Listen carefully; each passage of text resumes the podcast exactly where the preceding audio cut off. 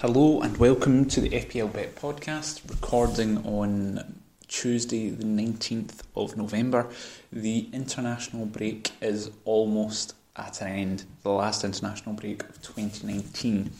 This will mean that we're going into the very, very important and, to be perfectly honest, far more entertaining, and I say that as a Scotsman, um, Christmas run uh, with all of the midweek fixtures. I think between now and um, between now and January, when we have the next uh, weekend break for being the FA Cup, there are nine FPL game weeks in the course of the next sort of six weeks.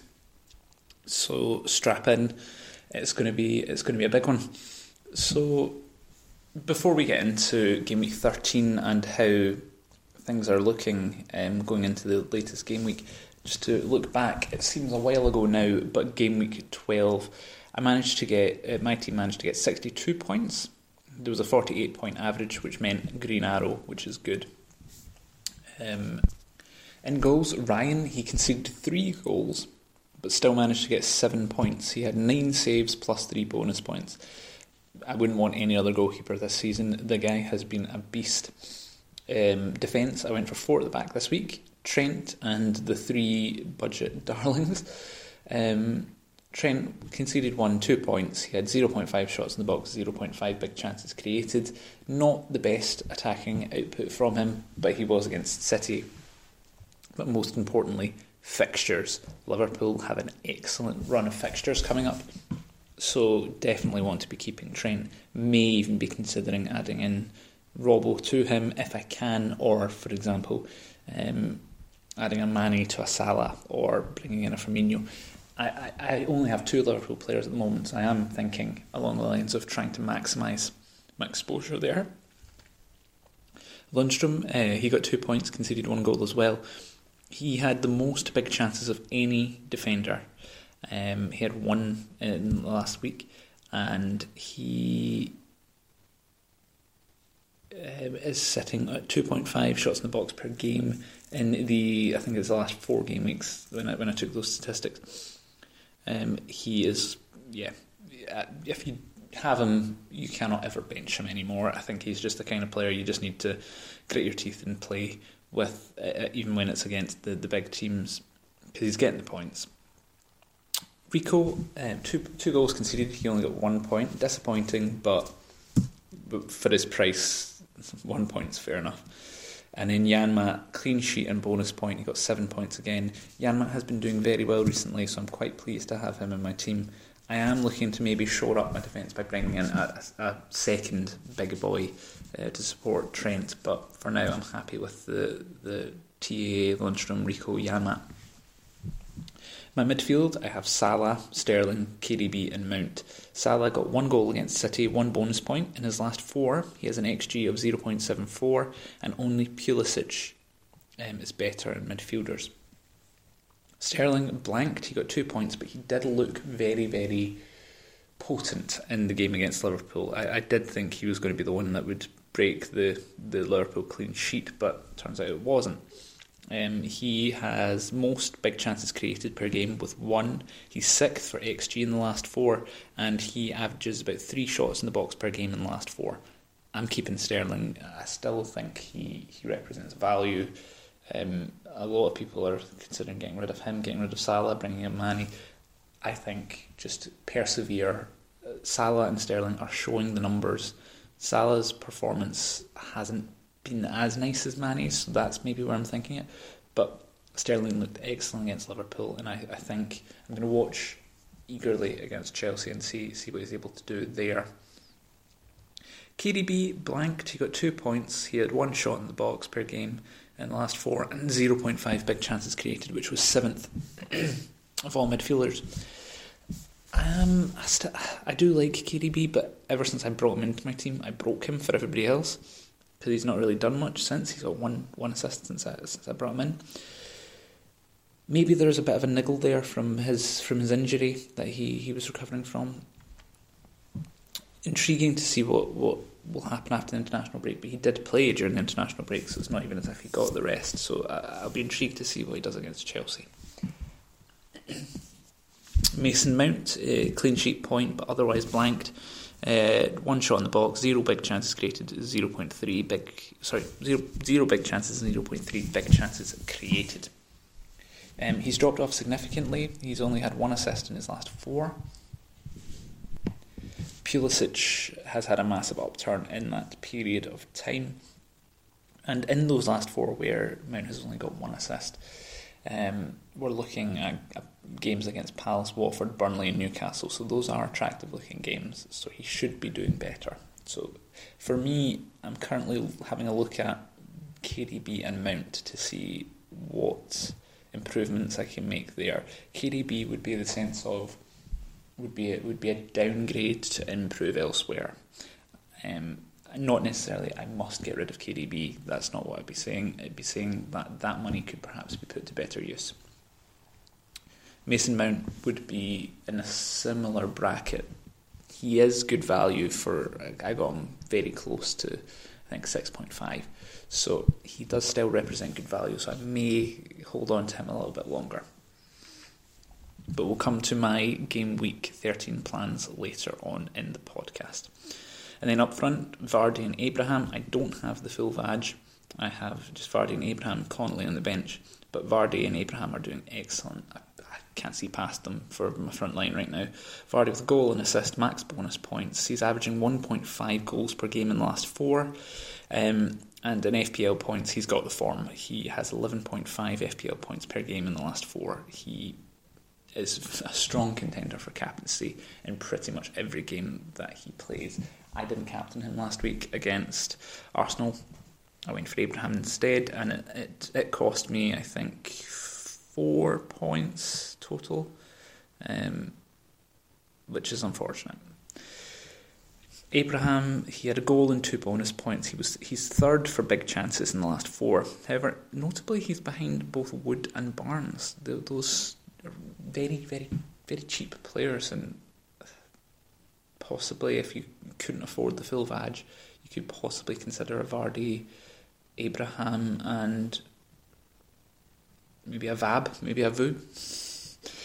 Um, and so that's that's how my team performed in game week 12. Now, looking to this week's fixtures, the first game is the Saturday lunchtime kick-off West Ham against Spurs. West Ham are on woeful form. My tip is to avoid.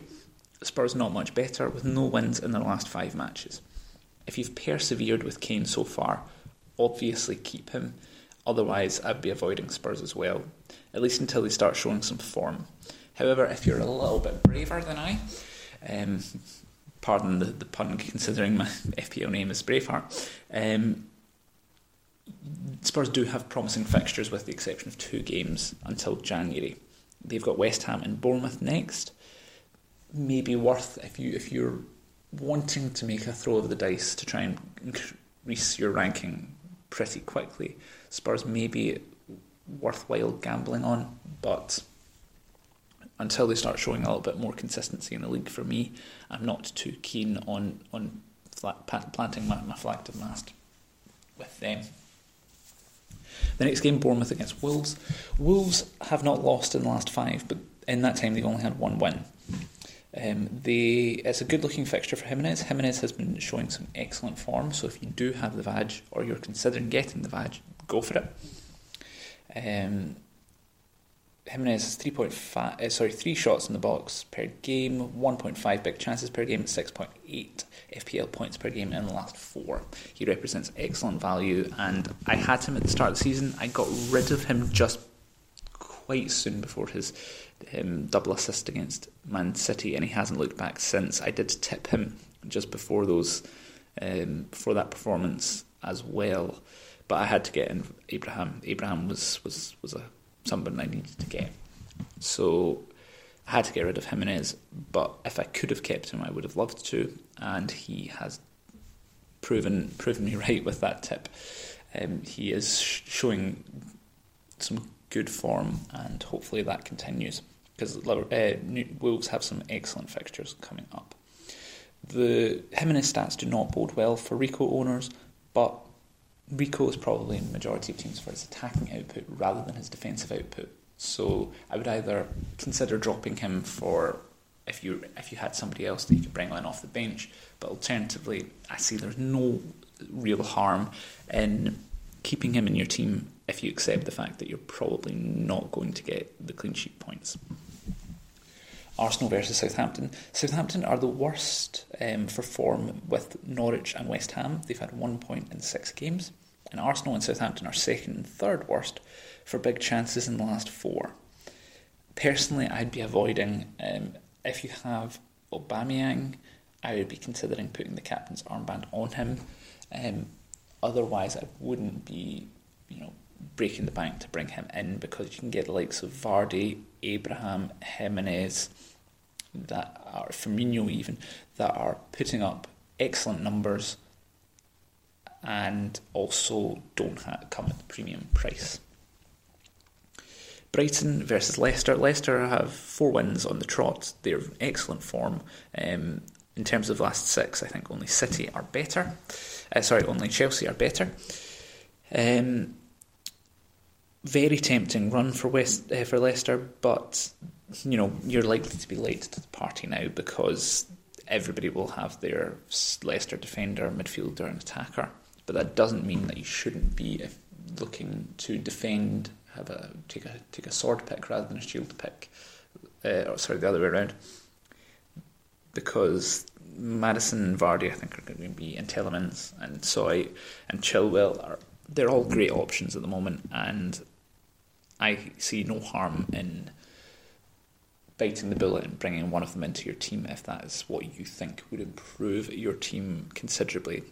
Always keep in mind compound um, differentials. That's just you know if you've got one player that's fifty percent owned, but you can couple him with another player that's thirty percent owned, and then another player which is fifteen percent owned. Not many players will have those those trios if they all bang at the same time. Then that's how you get your differential.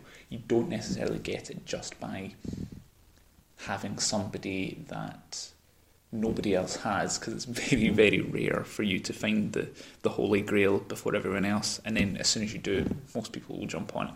It's the, the compound differentials what you what you look towards how to how to do well in FPL Brighton are tough to beat um, at the Amex. They've had three wins in the last three.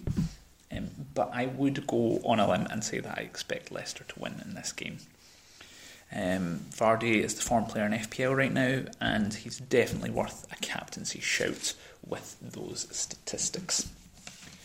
Palace against Liverpool next. Palace are a tough team to break down, but one thing that we've noticed in recent weeks is that they do always seem to get broken down in the end. Um, so I cannot see past a Liverpool win in this game.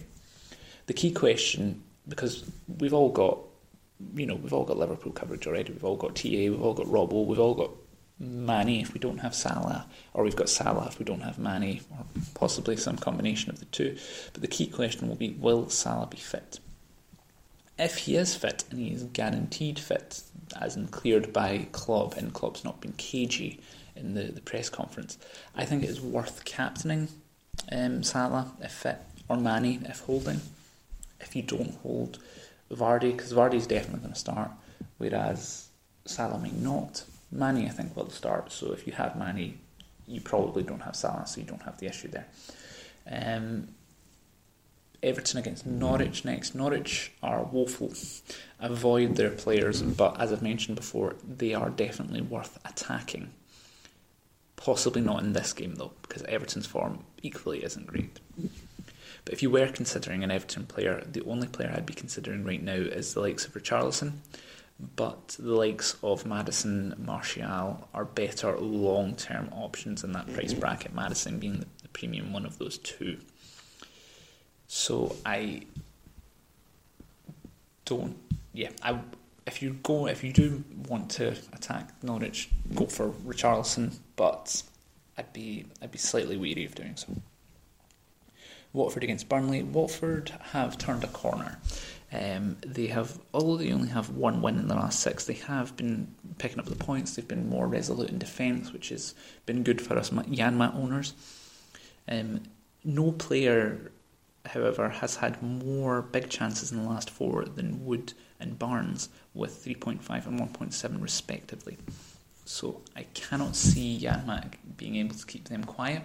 I think that this might be a good um, test for Watford's defence to see if they're able to, to keep Wood and Barnes at bay. But I can see this being a score draw in this game. Um, I can't see a Janmaat clean sheet coming in for this one. Now, the big game of the weekend City against Chelsea. This is likely to be an excellent high scoring match with both teams not showing a lot of security at the back this season.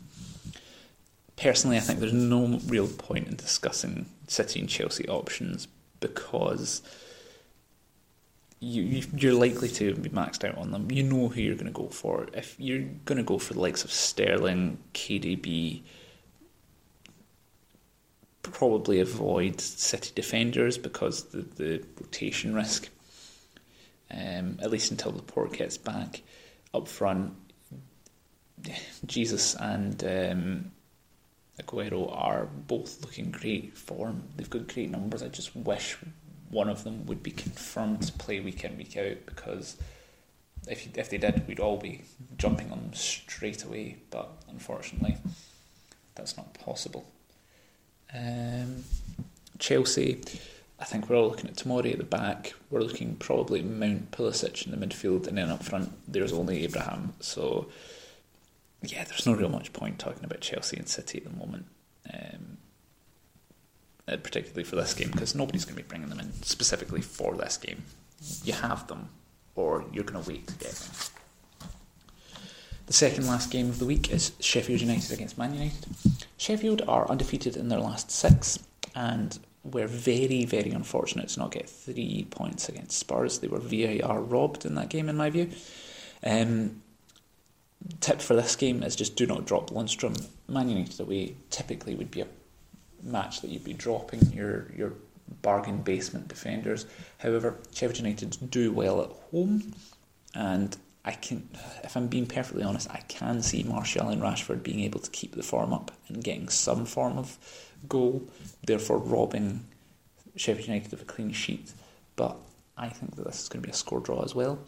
Um, I can't see Sheffield United keeping a clean sheet, but I can see them keeping Man United relatively low scoring. Man United have are second for big chances in the last four with 3.5 big chances, so they are showing some form, and the likes of Martial and Rashford are certainly worth keeping in mind if you haven't already. Um, now the final game, Monday Night Football at its worst, Villa against Newcastle.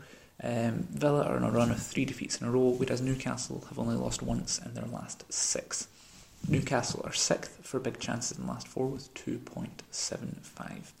I can say Newcastle win here, um, but probably with both teams scoring. If I had to put my flags on a mast here, I'd say probably 2 1 Newcastle. Possibly worth considering if you've got, um, if you, for example, if you're one of the people that have persevered with Hayden as your midfield fodder, may be worth putting them in in this game. This might be one of those games where he gets something. So that's the roundup of this week's um, fixtures. Now looking ahead to my team for game week 13. I'm likely, I've got one free transfer and not a lot in the bank, so I'm likely going to save my transfer unless Salah is confirmed out, um, and then in which case I might consider a switch to Mane. Um, I'm monitoring Mount and KDB as I mentioned earlier on, as I may need to be a bit bold to try and in the lead up to Christmas to try and climb those ranks. I'm currently sitting in the, the top 500k, which isn't great, but it's not it's not an impossible position to be in. I've been in worse positions at this time of the season, so let's see how we do. Um, captaincy, um, I'm, I'm, for me right now it's on Vardy, and I cannot really see any reason to take off Vardy. So chances are my captain is going to be Vardy this week. So thanks everybody for listening to this week's FPL Bet Pro podcast. Um, as always, any questions, please fire them to me at Twitter at FPL Braveheart uh, or on the FPL Bet website. Um, and yeah, so best of luck. Hopefully, you all have green arrows this week, and I will speak to you all next week to dissect game week 13. Hopefully, it's hopefully it's lucky for us. So best of luck. Thanks.